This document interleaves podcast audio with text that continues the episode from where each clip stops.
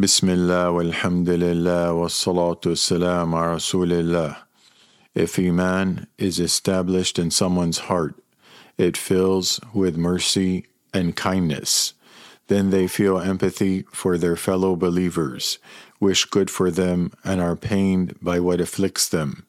This is because the bond of faith is unrivaled by any other bond, for they remember the words of Allah Almighty the believing men and believing women are allies to one another. And his words, the believers are but brothers, and they turn this into a practical reality in their lives. If they see a sick person, they are pained by their suffering and strive to alleviate it.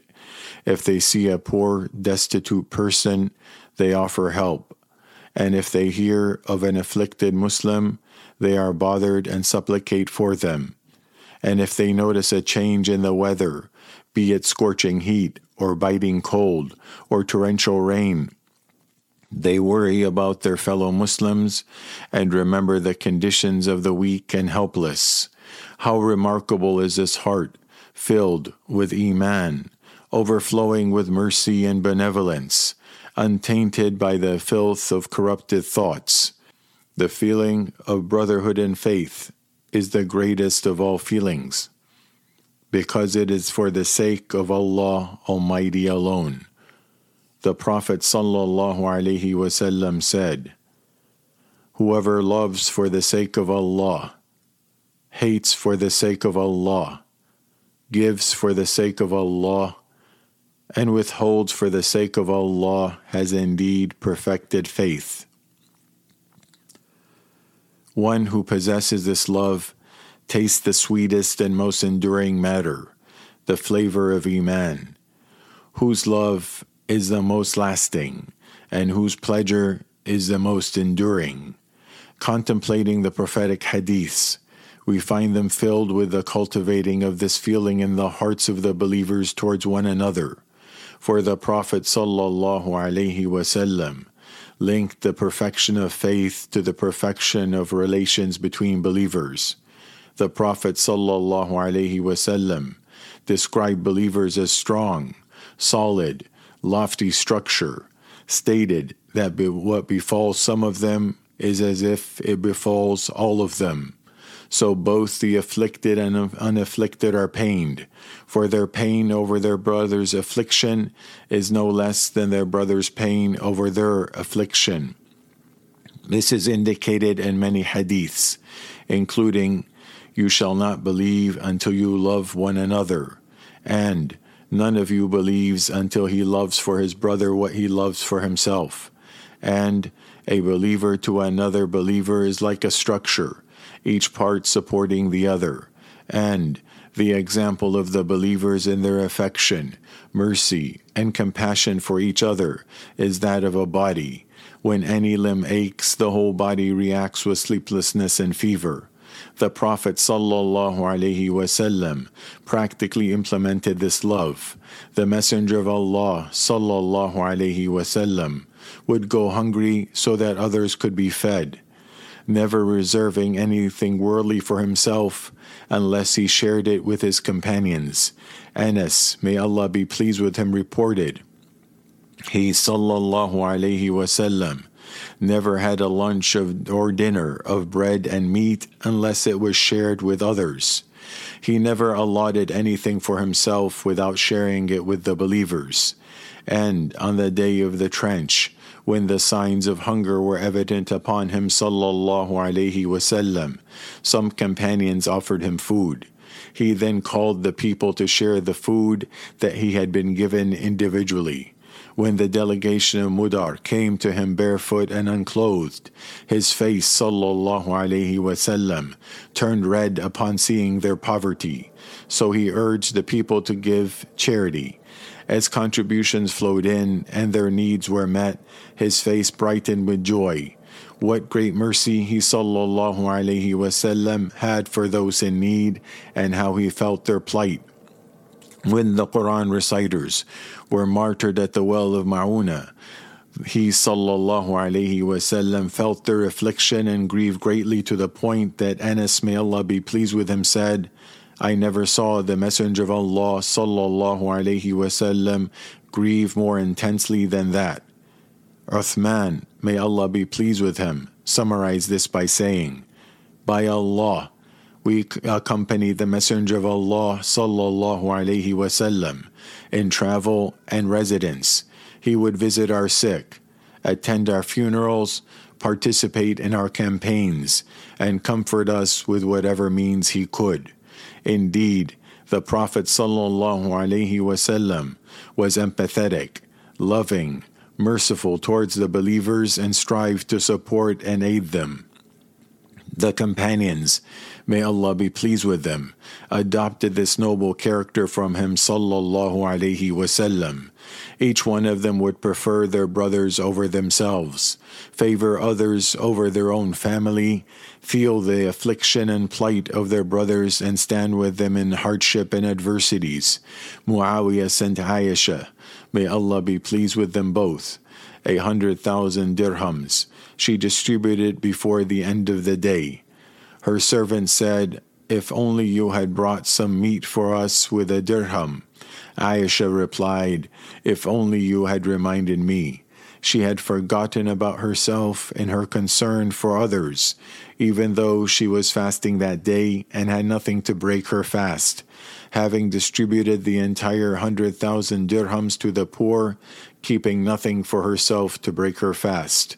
Salman al Farsi, may Allah be pleased with him, used to work with his hands. When he learned when he earned something, he would buy meat or fish and invite the lepers to eat with him. When the price of clarified butter rose at the time of Umar, may Allah be pleased with him, he sufficed with oil, causing his stomach to gurgle. He said, Gurgle all you want. By Allah, you will not eat clarified butter until the people eat it. Ibn Omar fell ill and desired grapes. When they were brought for him, he heard a beggar asking for food. He preferred him to himself and offered him the grapes despite being ill. Those who followed the companions and those who followed them carried on with this great legacy. Their hearts were filled with Iman. Their hearts were filled with the spirit of brotherhood and comforted each other through their afflictions. Uwais al Qarni, may Allah have mercy on him, used to give away the surplus food in his house every evening, then supplicate to not hold to supplicate to Allah to not hold him accountable if someone were to die of hunger or cold. Fatima, the wife of Umar bin Abdul Aziz, may Allah have mercy on them both, recounted visiting Umar to find him sitting in his prayer area with his cheek resting on his hand tears streaming down his beard. She asked, O Commander of the Faithful, has something happened? He replied, O Fatima, I have been entrusted with the affair of the Ummah of Muhammad sallallahu alaihi wasallam. I thought of the hungry poor, the sick, the exhausted guardsmen, the oppressed, the stranger, the elderly, those with many dependents but little wealth, and their likes across the earth and corners of the lands. I knew my Lord would question me about them on the day of judgment, and that Muhammad sallallahu alaihi wasallam would be their defendant.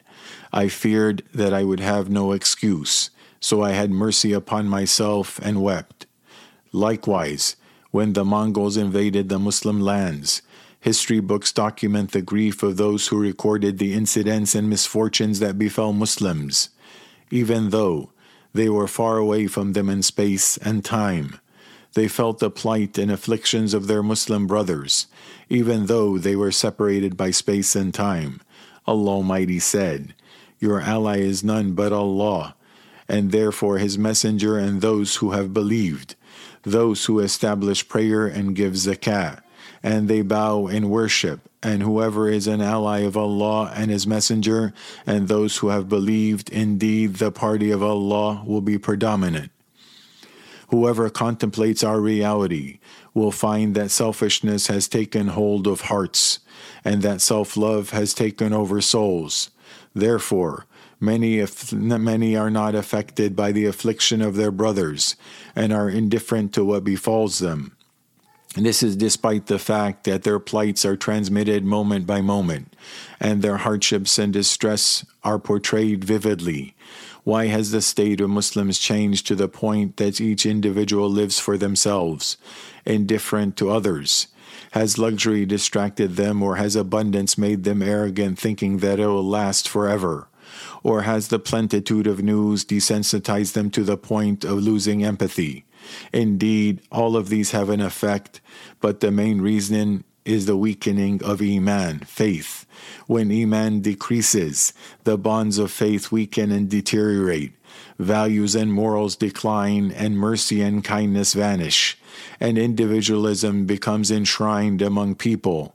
One becomes indifferent to others as long as their worldly needs are fulfilled. They live their lives and enjoy themselves while many others suffer. When Iman decreases, the driver for seeking reward from Allah weakens, comforting and consoling others decreases, let alone benevolence. When Iman decreases, the bonds of Iman are replaced by self love.